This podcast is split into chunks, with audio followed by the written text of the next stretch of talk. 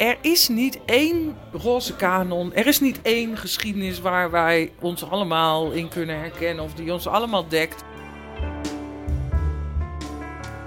Deze geschiedenis, net zoals elke vorm van geschiedbeoefening, is een constante uh, operatie om betekenis te geven aan wat je dan ook maar wil behouden uit dat verleden. Je moet ook nieuwe betekenissen geven in een nieuwe tijd. Anders verdwijnt ook de connectie. Uh, en dan worden dingen ja, geschiedenis in de zin van dood.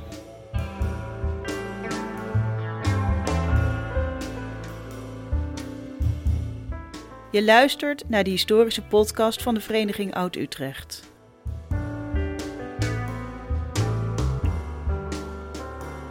Arjan den Boer spreekt met Utrechtse historici over de geschiedenis van de stad en hun fascinatie daarvoor.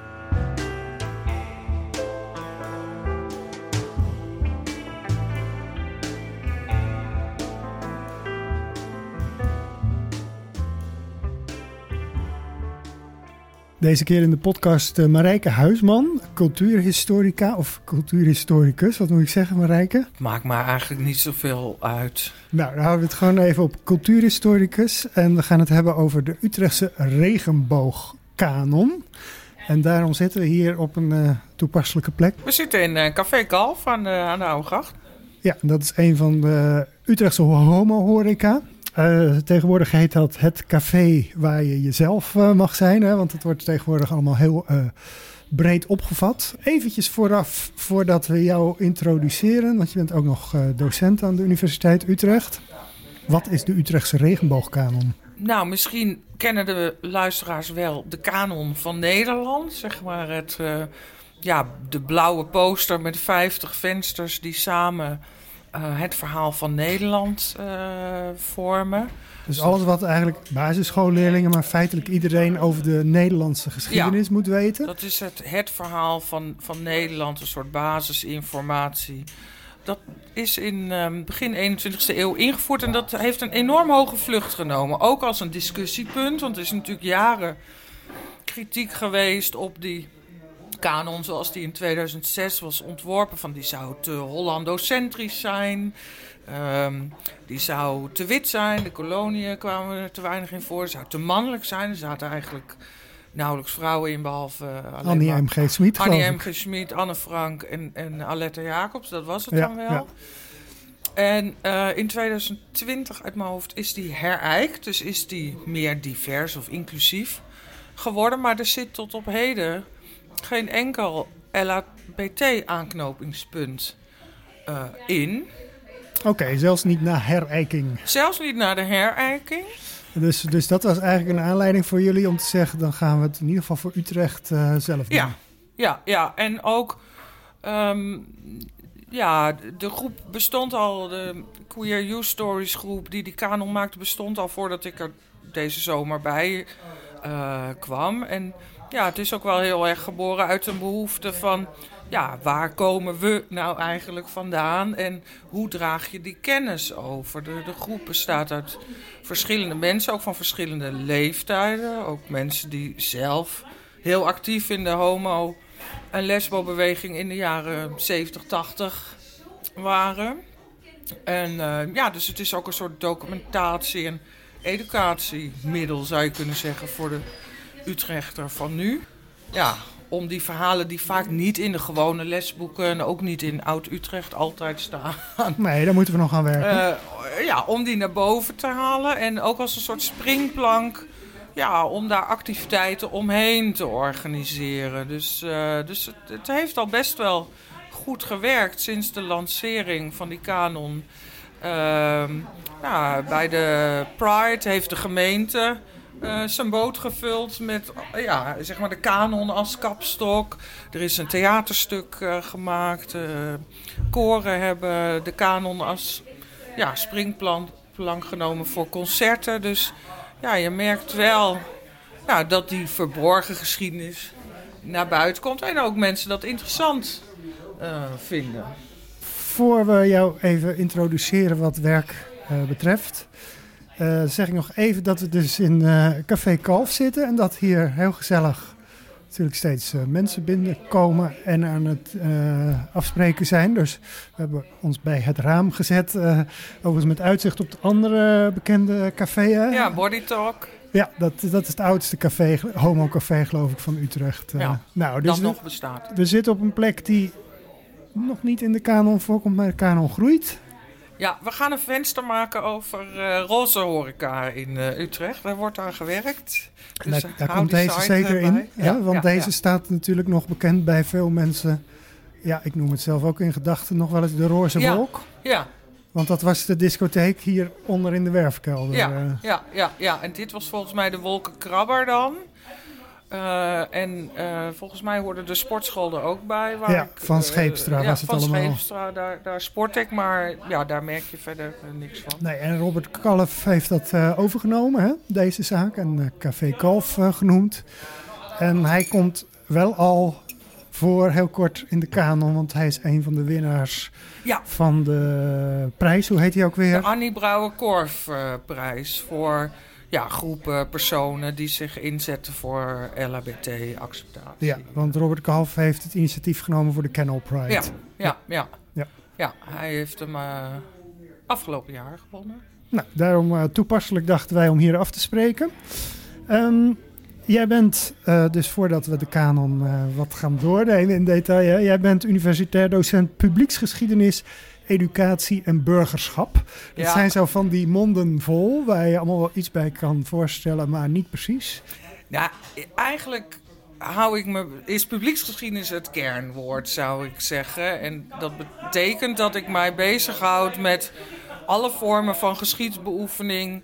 Ja, in het publieke domein, zou je kunnen zeggen. Uh, dus ja, buiten de universiteit. Dus ik ben geïnteresseerd in ja, wat burgers doen met geschiedenis. Het element burgerschap zit ook in mijn functietitel, omdat ik me vooral bezighoud met de manieren waarop burgers, dus ja, gewone mensen zou ik maar zeggen, um, zelf geschiedenis doen. Dus bijvoorbeeld, nou, een vereniging als Oud Utrecht een, een, een, een club die gedragen wordt door burgers van Utrecht die iets met die geschiedenis willen. En ook daar heel veel van weten, daar allerlei activiteiten in ontplooien. Um, dingen voor elkaar krijgen. Um, um, en de educatie ja, is wat mij betreft een beetje het sleutelbegrip uh, of de brug tussen die beiden. Bij educatie denk je gauw aan scholen, maar het is breder dan dat, hè? Het is breder dan dat. Ik ben wel ook verbonden aan de zogenaamde Graduate School of Teaching. Uh, dat is zeg maar de academische lerarenopleiding. Um, maar educatie gaat inderdaad ook over nou, wat musea bijvoorbeeld doen. Of wat zo'n kanon van Nederland beoogt, is eigenlijk educatie van ons allemaal over het verhaal van Nederland. En dat wij dat allemaal nou ja, een beetje paraat hebben. Of dat we dan misschien ook meer gemeenschappelijk gevoel hebben. Of een sociale cohesie kunnen dragen. Meedoen in de maatschappij. Daar hangen vaak enorme doelen aan publieke toepassingen van geschiedenis. Van de, nou ja, bijvoorbeeld sociale cohesie of een gevoel van nationale of, of lokale identiteit moet helemaal uit die educatie komen. Of um, ja, een nieuwe bewustwording, bijvoorbeeld dat slavernij ook bij de geschiedenis van Nederland hoort. Of, en dat zit natuurlijk ook deels in die roze kanon. Van ja, dat die LHBT-geschiedenis misschien ook wel deel nou, van de stad, stadsgeschiedenis is, of van de Nederlandse geschiedenis, of van de hele geschiedenis van alles en iedereen. Dat dat niet alleen maar een zaak is van een specifieke groep burgers. Um, dus als ik het uh, een beetje vertaal, dan gaat het om de maatschappelijke relevantie van geschiedenis. Ja, ja, ja zo zou je het wel heel kort kunnen samenvatten. Ja, ik had er wat langer voor nodig. Maar... Nee, maar dat is ook goed om het wat uit ja. te werken. ja, ja, ja, ja, ja. Dus en dat betekent dat ik er deels op ja, reflecteer of onderzoek naar, naar doe. Van ja, wat gebeurt er nou eigenlijk in die maatschappelijke toepassing van geschiedenis? Uh, hoe is dat misschien veranderd ook door de tijd? Uh, heen. Um, uh, ik geef er een college over van, nou, wat betekent publieksgeschiedenis? Hoe kan je daar tegenaan kijken? zeg maar, ik heb net heel erg de actieve participatie van burgers benadrukt. Dat is niet vanzelfsprekend onder alle historici die uh, het begrip publieksgeschiedenis gebruiken. Publieksgeschiedenis betekent voor sommige historici ook van, nou, wij hebben heel lang onderzoek gedaan en wij komen naar buiten en gaan dan een publiekslezing of een YouTube-clip of wat dan ook zenden naar de mensen, als het ware, als een soort massa-onderwijzer. Dus dan zien ze het meer als publieksvoorlichting over geschiedenis? Ja, ja, terwijl ik ben meer van de lijn ja, samenwerking tussen verschillende partijen die met z'n allen een interesse hebben in nou ja, welk onderwerp uh, dan ook. En die ja, samen zeg maar betekenis geven aan nou, het verleden of een stuk verleden. Met elkaar uh, geschiedenis te maken. En niet alleen voor ja, doorgestudeerde historici. Omdat ik denk, juist bij een vak als geschiedenis, ook als je het niet hebt gestudeerd heel veel mensen zijn er op de een of andere manier mee bezig. Je noemde net al als voorbeeld van publieksgeschiedenis ook wat Oud-Utrecht doet. Is dat ook een reden waarom je onlangs bent toegetreden tot de redactie van het jaarboek uh, Oud-Utrecht? Ja, om, omdat ik inderdaad denk, die vereniging Oud-Utrecht zit vol met mensen die eigenlijk met een vorm van publieksgeschiedenis bezig zijn. Binnen de universiteit wordt het nu ook steeds meer gewaardeerd om ja, de brug te slaan tussen de universiteit en de omringende samenleving. In mijn onderwijs probeer ik altijd combinaties te leggen of verbanden te leggen met nou ja, de praktijk van publieksgeschiedenis. En ja, we kunnen natuurlijk niet altijd naar andere landen of zelfs niet naar Amsterdam reizen. Uh, tijdens collegeuren, want dan is het college alweer voorbij. Dus het, uh, en ik, ik, het is ook wel praktisch om de geschiedenis dicht is, bij huis te bestuderen. Het is praktisch, maar ik vind het ook belangrijk. Want ik denk, ja, hier op, uh, ja, op Utrechts niveau, niveau komt van alles bij elkaar. En dat heb ik ook gemerkt. Een paar jaar geleden heb ik met een groep onderzoek gedaan naar boekhandel Savannah B. En de tweede feministische golf dat was voor mij toen ook echt wel een reden van... ja, je hebt zoveel studies over de tweede feministische golf... van alles en nog wat, Dolomina. Maar sommige aspecten blijven totaal onderbelicht... zoals de meer culturele poot van die beweging... in de vorm van vrouwenboekhandels bijvoorbeeld. Um, en ik dacht, ja, de lokale winkel waar ik al jaren kom... als gewoon klant en supporter... Um, ja, die is eigenlijk verbonden met een, ja, met een wereldgeschiedenis van een, een, een tweede golf uh, feministische beweging. Ja, waarom zou ik gewoon niet om de hoek beginnen? Ja, want uh, Savannah B is in de jaren zeventig begonnen als de heksen kelder, niet heksenketel. Dat zou ik bijna ja, dat was Het café, dat was het café. Uh, boven. Ja, maar dat bestaat nog steeds, weliswaar inmiddels op een andere plek als Savannah B. Ja. En dat is nog steeds een boekhandel die uh, feminisme, maar ook uh, de regenbooggemeenschap als doelgroep heeft. Ja, en eigenlijk ook ja, postkolonialisme of antiracisme. Ja, het is een heel ideologische boekwinkel. Uh, is ontstaan of opgericht in 1975. Uh, toen nog aan de Oude Gracht, 261. Als, in de werfkelder dus? In de werfkelder, ja. Dus dat, de boekhandel de, zat in de werfkelder en die heette Heksenkelder. En op de begane grond zat een café, uh, de Heksenketel. En ja, het interessante vond ik ook dat, dat die combinatie boekhandel, café... Er zat eigenlijk nog veel meer bij. Er werden ook lezingen gehouden. Dus het was eigenlijk ook een soort educatief centrum. Ik bedoel, het was sociaal gebeuren natuurlijk. Maar het was ook een, echt wel een educatief centrum. De bedoeling was ook mensen nou ja, bewust te maken. Uh, ja, kennis te laten maken met de cultuur van, uh, van vrouwen, vrouwelijke schrijvers, uh, vrouwelijke kunstenaars. Er waren exposities, muziekavonden, van alles en nog wat, lezingen, debatten. En dat zie je tot, ja, of ja, zie ik uh, tot op de dag van vandaag terug in ja, wat nu dan sinds begin jaren 80. Savannah B is aan de Telingstraat. Als ik het, toen we bezig waren met dat boek, als ik het educatie of vorming noemde, dan zei Mariska Verbeek, de eigenares, van Jezus, dat is toch wel heel erg een jaren 70 term.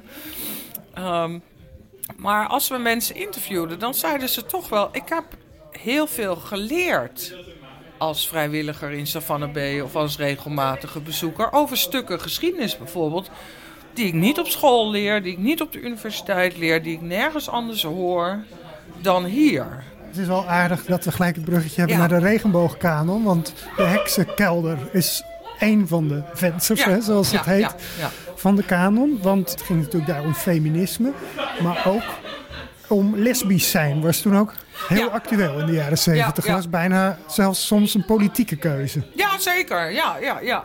Je had ook zeg maar wat radicalere types die eigenlijk niet alleen maar nou ja, een, een wet eh, gelijk loon voor gelijk arbeid of een wet eh, eh, een, een nieuwe abortuswet wilden of zo. Maar ook mensen die zeiden we moeten ja, eigenlijk een totale wereldverandering eh, gaan realiseren. En dat eh, gaat over bewustwording en een nieuwe manier van leven.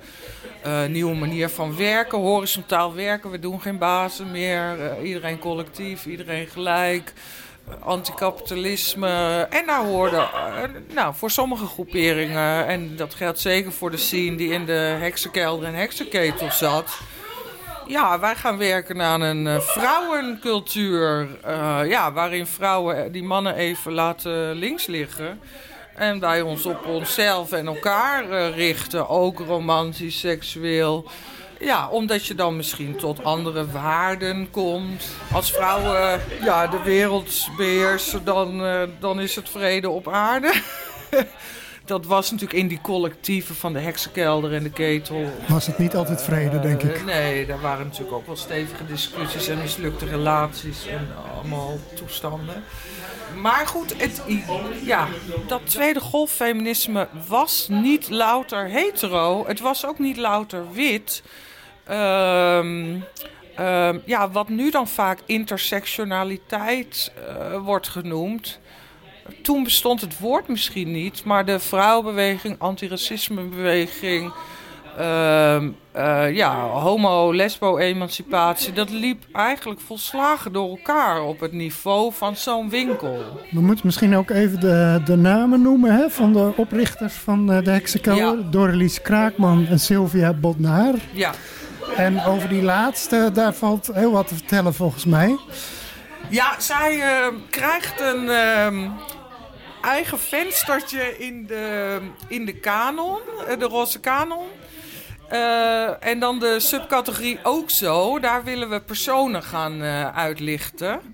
En, en die is nog in ontwikkeling, hè? Want er staat al nog- een soort preview staat er al Ja, op. die is nog in ontwikkeling. Het is mijn taak om eh, zo spoedig mogelijk een lemmaatje over eh, Sylvia Botnar eh, te maken. Ja, dat moet, ik heb haar nooit ontmoet, maar het moet een heel bijzondere vrouw zijn geweest. De voorlopige ondertitel luidt Heldin van het lesbische Ja. leven. Ja, En ze maakte ook een fotoroman.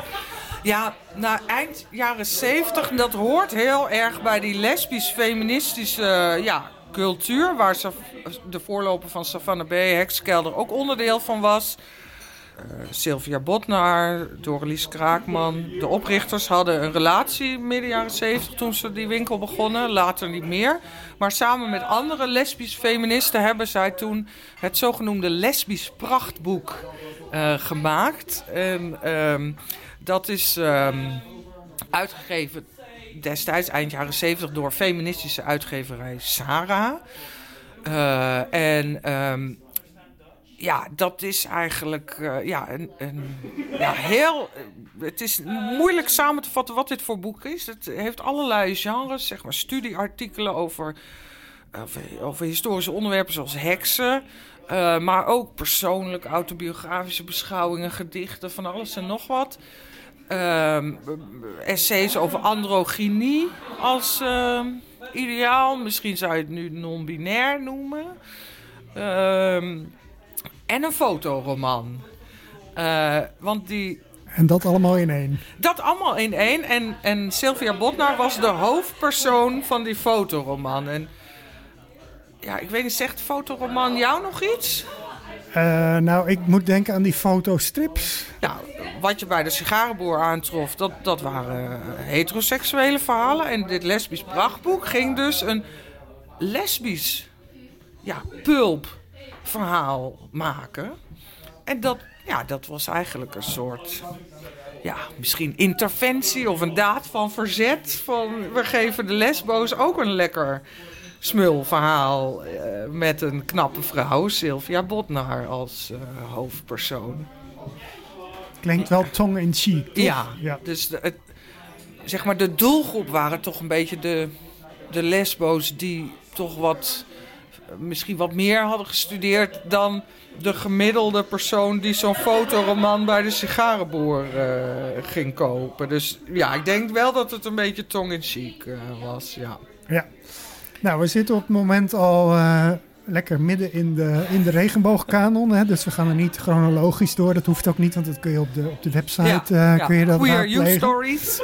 Ja, het is wel, wel een moeilijke naam. Uh, zeg het nog even duidelijk hoe je het schrijft ook. Queer You Stories. En dat is dan queer, dus K-U-E-E-R. U is dan eigenlijk gewoon de U van Utrecht. En dan Stories, dus S-T-O-R-I-E-S. Juist.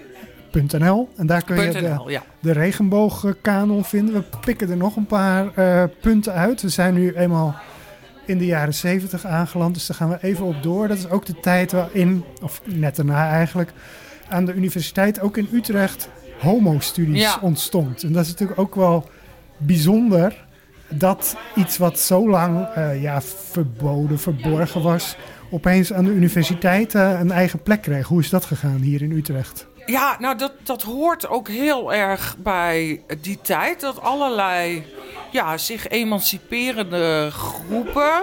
Uh, Zoals ook vrouwenstudies ja, komt uit dezelfde tijd. Vrouwenstudies komt uit dezelfde tijd. En in Nederland heb je dat maar beperkt gehad. Maar in bijvoorbeeld Amerika wel. Zeg maar Black Studies of African Studies of African American Studies. Overal. Dus van allerlei zich emanciperende groepen die zeiden van ja, jaren, eeuwen, decennia hebben allerlei wetenschappers zich over ons gebogen. Dus in het geval van uh, homoseksuelen, ja, allerlei psychiaters, doktoren.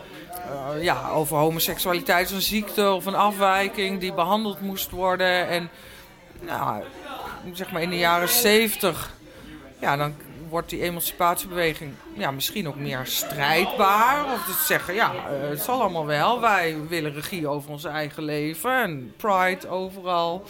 Ja, wij gaan zelf wel eens even onderzoek doen naar onszelf. Wie dus kent... niet over, maar door nee, ons. door. Wie kan er eigenlijk beter deze groep onderzoeken dan mensen uit de groep zelf?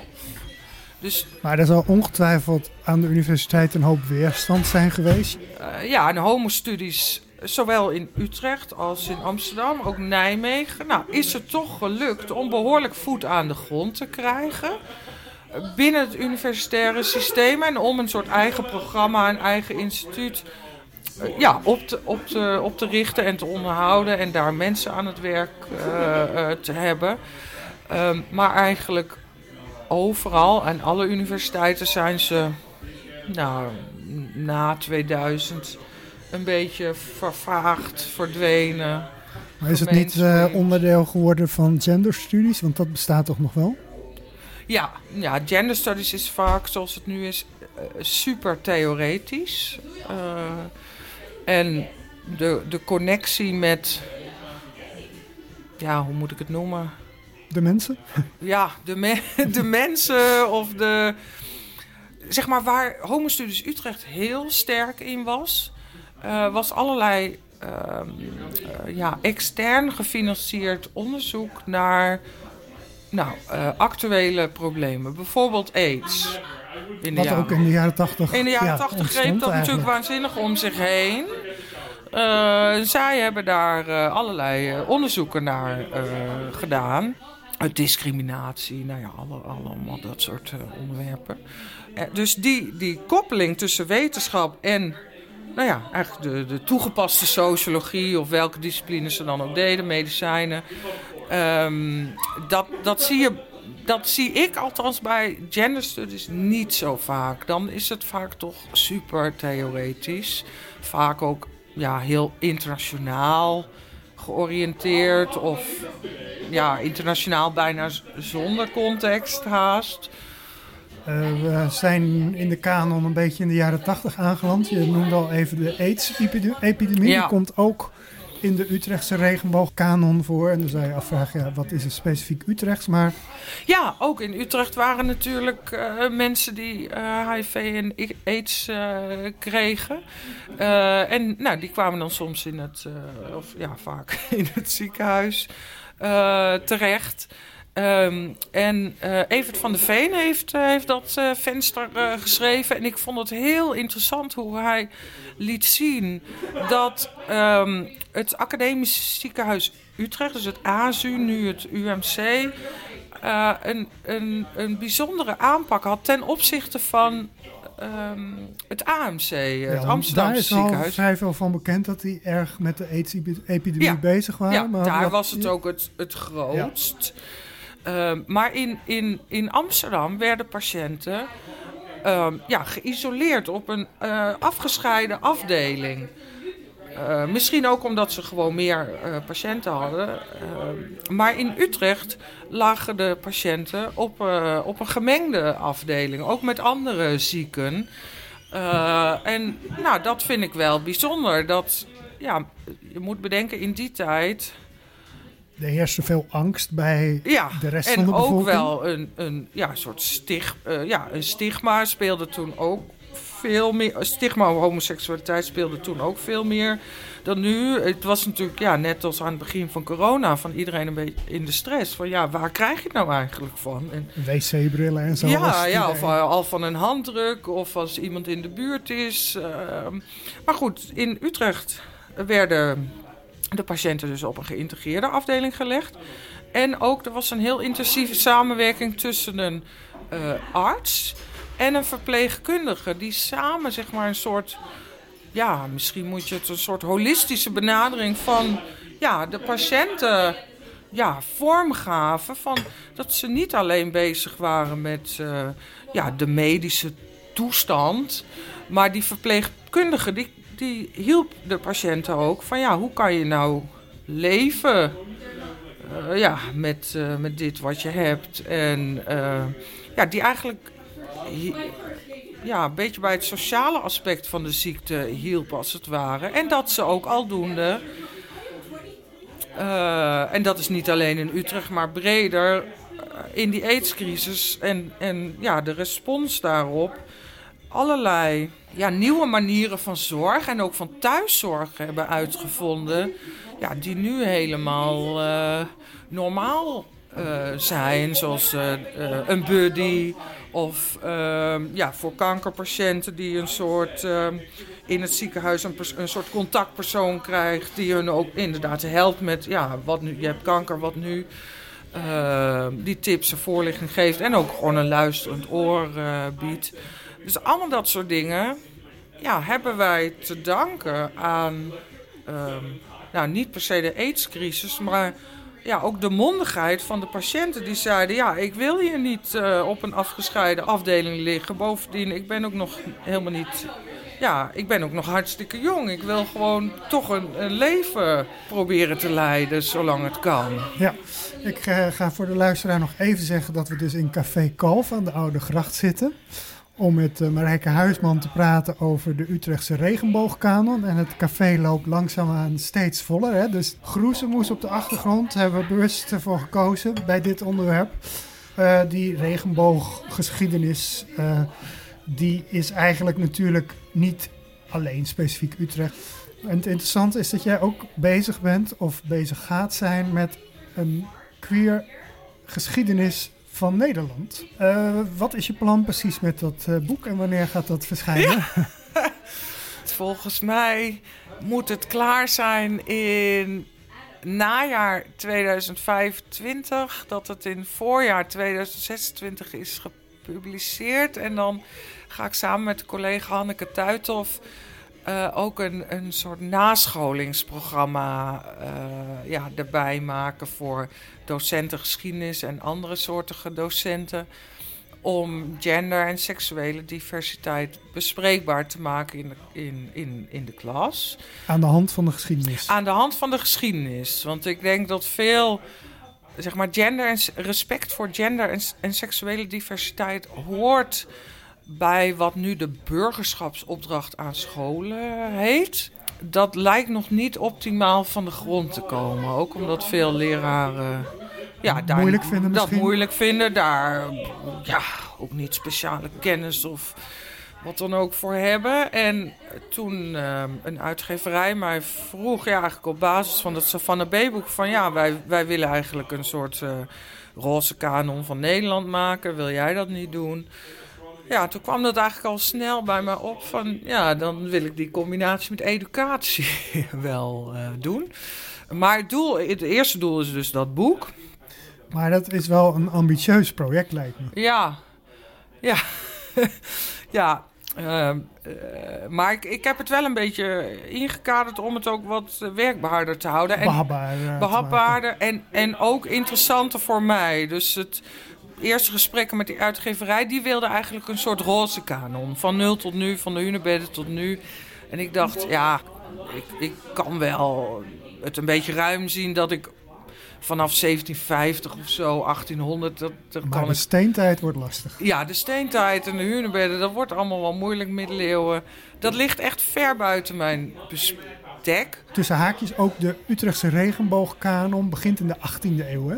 Met de vervolgingen die er toen waren. Maar dat is ook het tijdsbestek wat jij voor je boek wilt gaan eh, hanteren. Nou, nog korter Nog korter. eigenlijk. Want ik heb dus gezegd, nou, om allerlei redenen van zo'n roze kanon van nul tot nu, dat zie ik niet zitten. Ook omdat ik het een beetje, ja, ahistorisch eigenlijk vind om ja, een label dat eigenlijk pas in de 19e eeuw is uitgevonden, homoseksualiteit en homoseksuele mensen. Ehm, om dat terug te projecteren in de tijd. Dat staat mij als historicus een beetje tegen de borst. Maar wat ik wel interessant vind, en dat is natuurlijk mijn publieksgeschiedeniskant, van hoe mensen zelf stukken geschiedenis claimen als van, zie, toen waren wij er ook al. Of zie wat ons toen is overkomen. Dat mag nooit meer eh, gebeuren. Of kijk hoe goed we toen ook al waren. Dat kan natuurlijk ook. Dus mijn, mijn, mijn boek, of de, ja, de opzet die ik nu heb, is dat ik eigenlijk ga onderzoeken de manieren waarop nou ja, de LHBT-beweging in Nederland in min of meer georganiseerde vorm. Dus dan ja, beginnen we bij het zogenoemde wetenschappelijk humanitair comité eh, van meneer eh, Schorrer. In, eh, dat is opgericht in 1911 uit mijn hoofd. Dat wordt vaak gezien als de eerste homo-belangenorganisatie in Nederland. Dus vanaf dat moment, dus dan is het nog maar een eeuw. Dat Ja. scheelt alweer. dat gaat alweer. En dan spits ik me dus heel erg toe op hoe dat soort clubs en ook concurrerende clubs geschiedenis hebben ingezet voor hun strijd.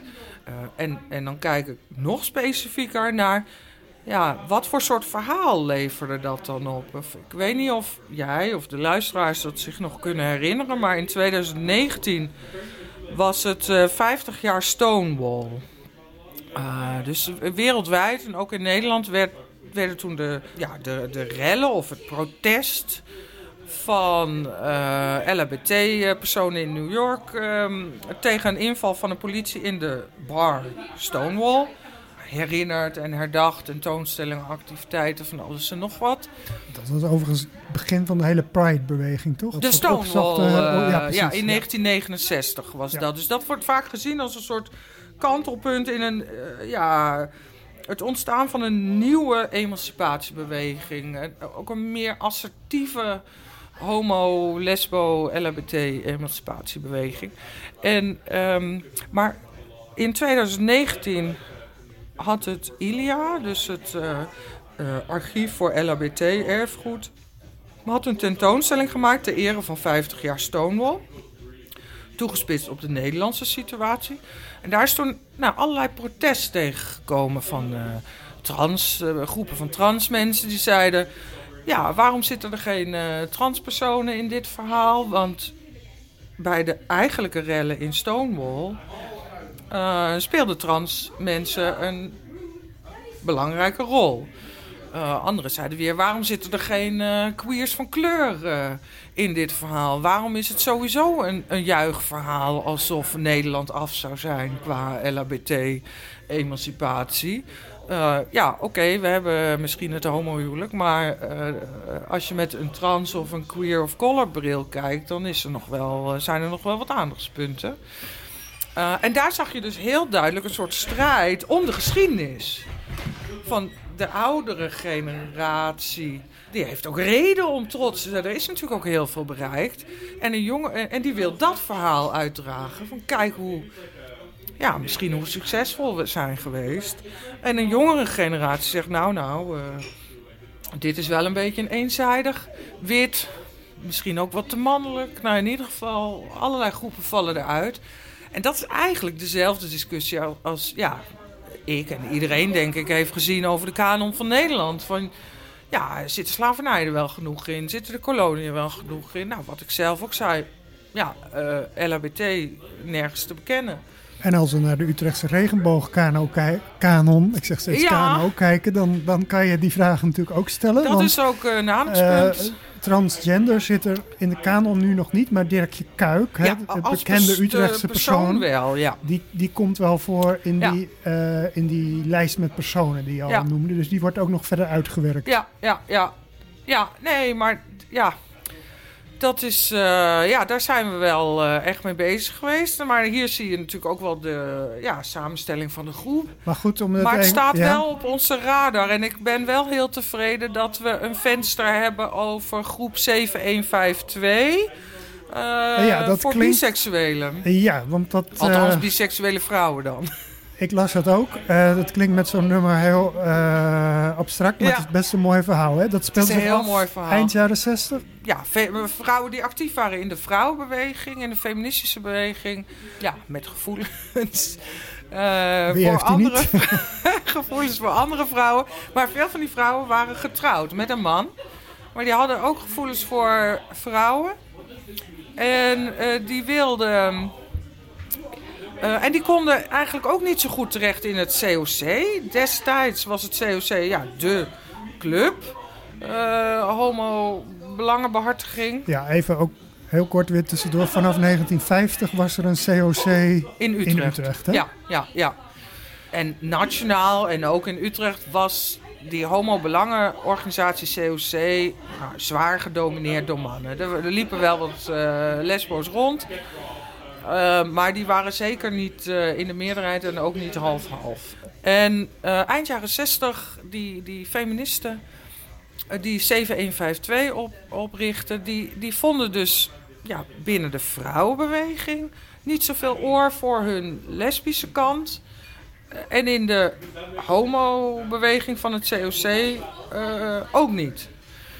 en dus... nu komt natuurlijk de verklaring voor dat rare nummer. Want de luisteraar denkt, waar gaat dit waar over? Waar gaat dit over? Nou, dat is het nummer van een ja, contactadvertentie die deze vrouwen in uh, Vrij Nederland plaatsten. Want dat was toen nog brieven onder nummer? Ja, brieven onder nummer. Ja, ja, het is echt de prehistorie. Voor de generatie van nu zegt dit niks. Nee. Maar... Um, ja, kranten, tijdschriften zoals Vrij Nederland en Groene Amsterdam. Maar iedereen, overal kon je ja, advertenties, contactadvertenties plaatsen. Met brief onder nummer. Met een brief onder nummer. En, en, en, deze vrouwen begonnen dus een groep in Utrecht om met elkaar in contact te komen. Het was een landelijke groep.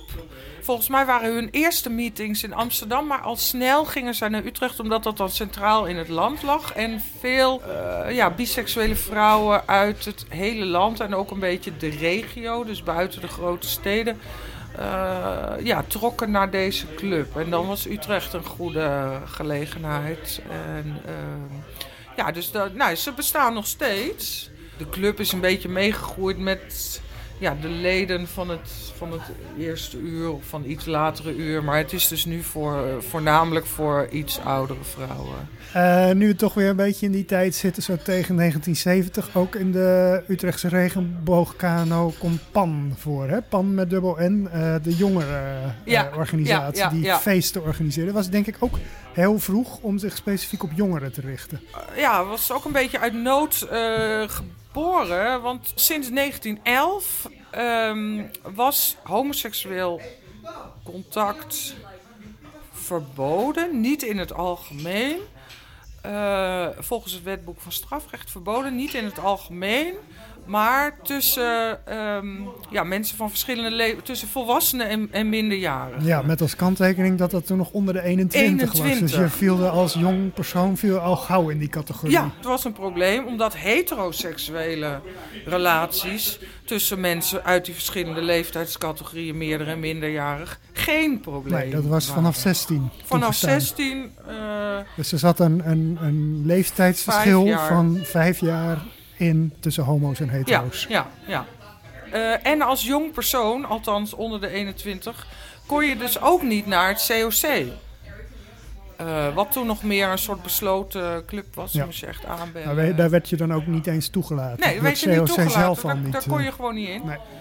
En die ehm, eh, ja, bepaling in het wetboek voor strafrecht is uit mijn hoofd 1970 opge... eh, 71 71 misschien. i- is dat opgeheven. Dus toen werd het ja, helemaal legaal. Maar de pandfeesten zijn Die doorgegaan zijn en bestaan nog steeds. bestaan nog steeds. Ja, ja, ja. We moeten het nog even over Utrechtenaren hebben. Als je het over een, een heel specifiek Utrechts onderwerp in dit gebied hebt. Ja, Hè, ja, dan komen ja, we daar ja, toch ja, in. ja, ja. Nee, daar hebben we natuurlijk ook een heel venster over. Dat eh, ja, de term Utrechtenaar heel lang een soort eh, scheldnaam of eh, voor ja, de homoseksuele medemens eh, was. Ja, maar jullie hebben daar eh, ook een specifieke datum aangehangen in de kanon. Ja. Dat in 1947, eh, want het was tot dan toe gebruikelijk om inwoners van Utrecht, nou, of Utrechter of Utrechtenaar te, noemen, Ja. te noemen. Dat maakte nog niet zoveel uit. Ja, maar ja, het Utrechts Nieuwsblad heeft een keer besloten. We kiezen voor Utrechter, want we willen geen, niet, eh, geen homo's Geen genoemd worden. associaties met homoseksualiteit. En, en hoe kwam die associatie nou eigenlijk tot stand? Ja, nou dat heeft te maken met ja, wat het eerste venster is op, eh, op of in de kanon.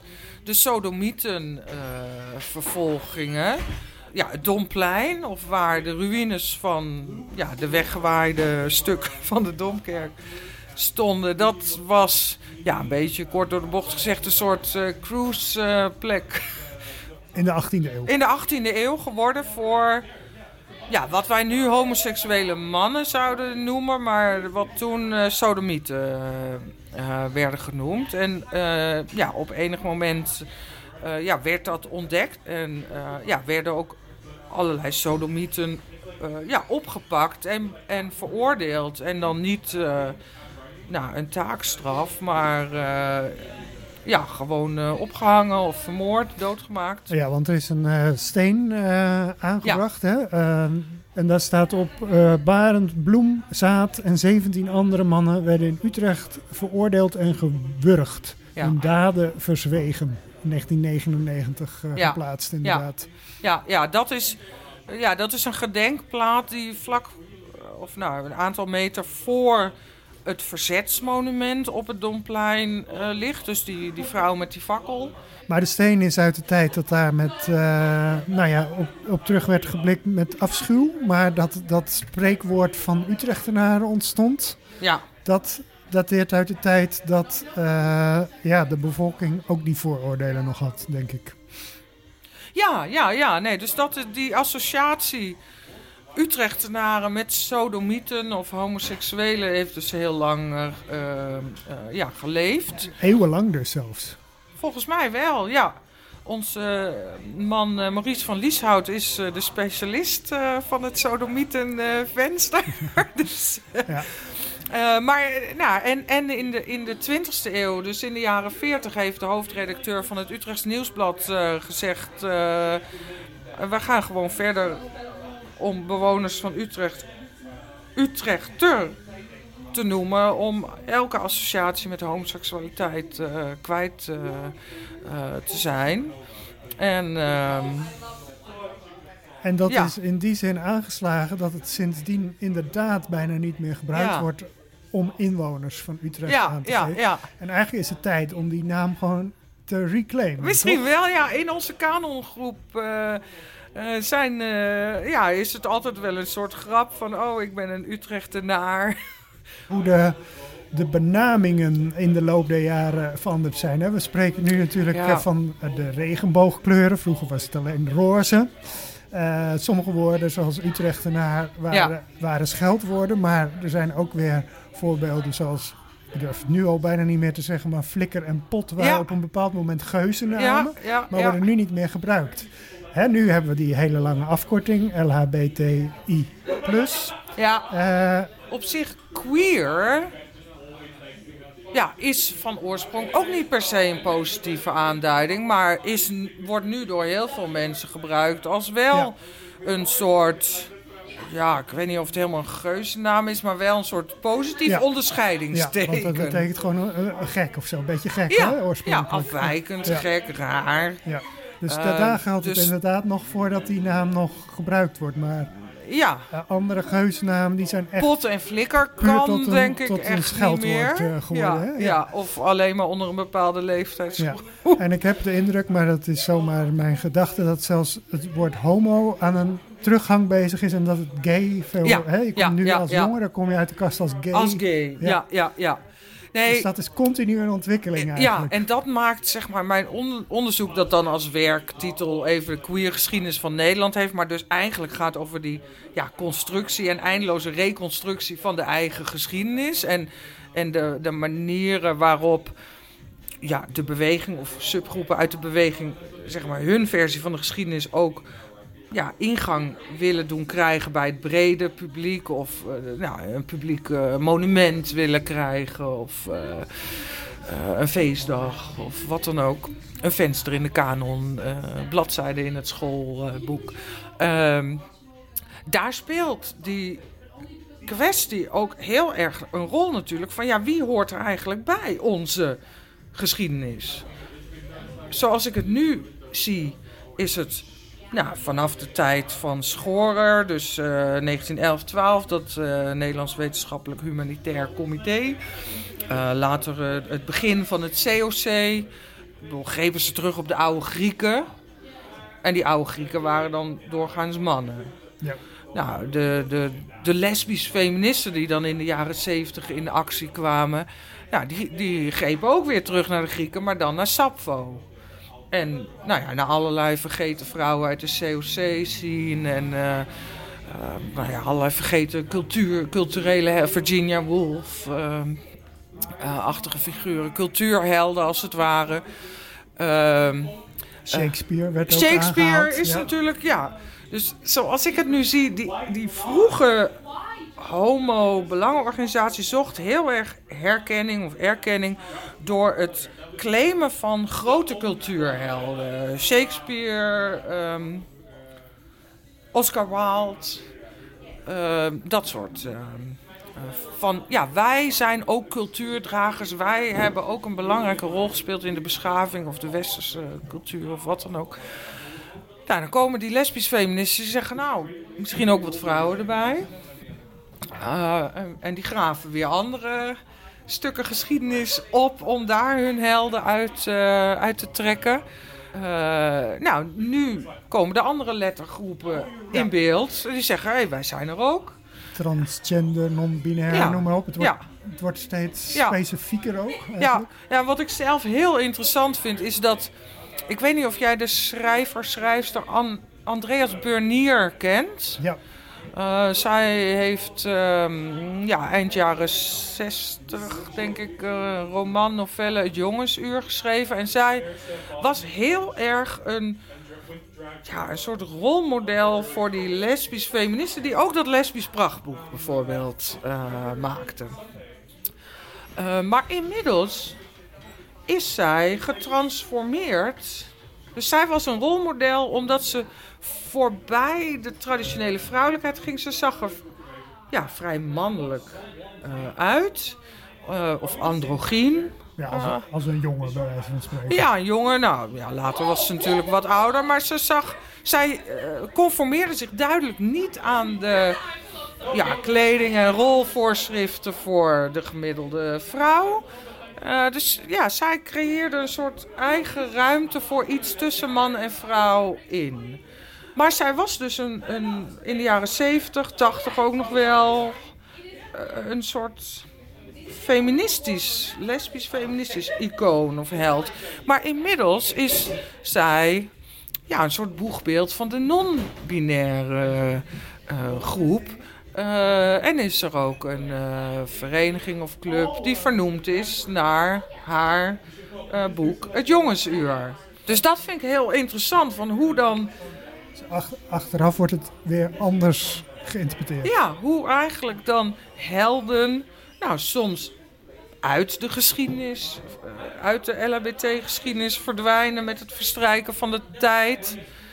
Uh, en hoe sommige behouden blijven, maar nieuwe, ja, nieuwe betekenis krijgen, als het ware. Andreas Binair nu als non-binair.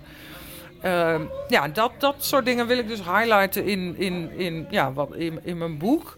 Ook om te laten zien, er is niet één roze kanon. Er is niet één geschiedenis waar wij ons allemaal in kunnen herkennen of die ons allemaal dekt.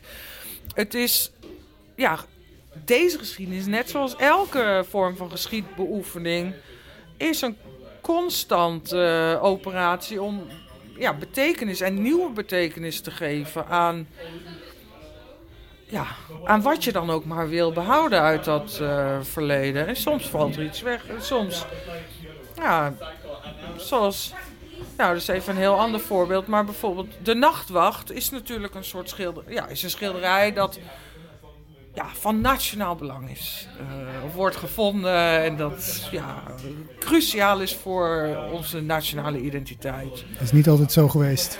Het is niet altijd zo geweest. Maar vanaf de 19e eeuw zit hij toch behoorlijk in de, in de lift. Maar pas de laatste jaren de nachtwacht is nog steeds belangrijk, maar het oog gaat nu steeds vaker naar het zwarte jongetje dat ergens in die schaduw staat. Ja, dat is dus ja, eigenlijk een normale ontwikkeling dat, die je bij allerlei ja, schilderijen, maar ook gebouwen ziet. Van ja, je moet ook nieuwe betekenissen geven in een nieuwe tijd. Anders verdwijnt ook de connectie. Uh, en dan worden dingen, ja, geschiedenis in de zin van dood. Bedoel, ja, als je geen connectie meer kan leggen, ja, waarom zou je ervoor interesseren dan? Ja, je moet het actueel levend ja, houden. Ja, ja. Ik weet niet precies meer hoe, hoe ik hier nou terecht kwam, maar... Dat geeft uh, niet. Ik vind het, uh, ik vind het een mooie gedachte. ik, ik wil je hartelijk bedanken voor alles wat je verteld hebt. We gaan zo nog even een foto maken van jou voor Oh, bij ja. de podcast aan de bar. En ik wens je heel veel succes met dat eh, ambitieuze boek Ja, wat er gaat ja. komen over een queer geschiedenis van. Nederland. Ik, En met eh, de uitbreiding van de Utrechtse regenboogkanon. Ja, dankjewel. En tips zijn dus welkom. En menskracht ook. Noem nog maar één keer even het internetadres. queerustories.nl Dankjewel.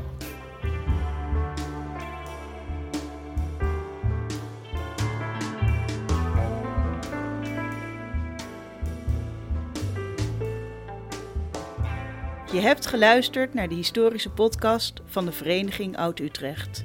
Samenstelling Arjan den Boer.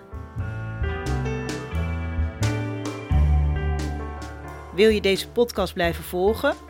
Abonneer je dan via de gebruikelijke platforms of via www.oud-utrecht.nl.